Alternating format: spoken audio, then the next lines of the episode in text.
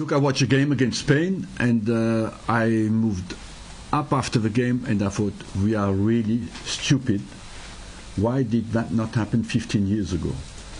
And uh, that shows just that uh, the football world is still a regressive world uh, that is scared to move forward, and uh, I believe that uh, that should have happened a long, long time ago.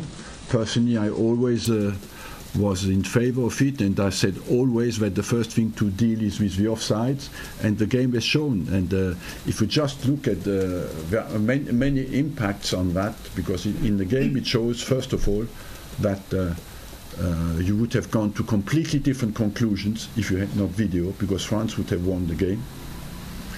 Secondly, that uh, I believe as well it will, uh, of course, create more justice.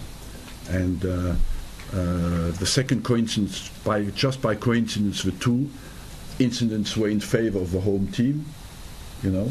And uh, the third thing, I think it will definitely cut out all the interference and uh, desire to corrupt referees that exists in the world, you know.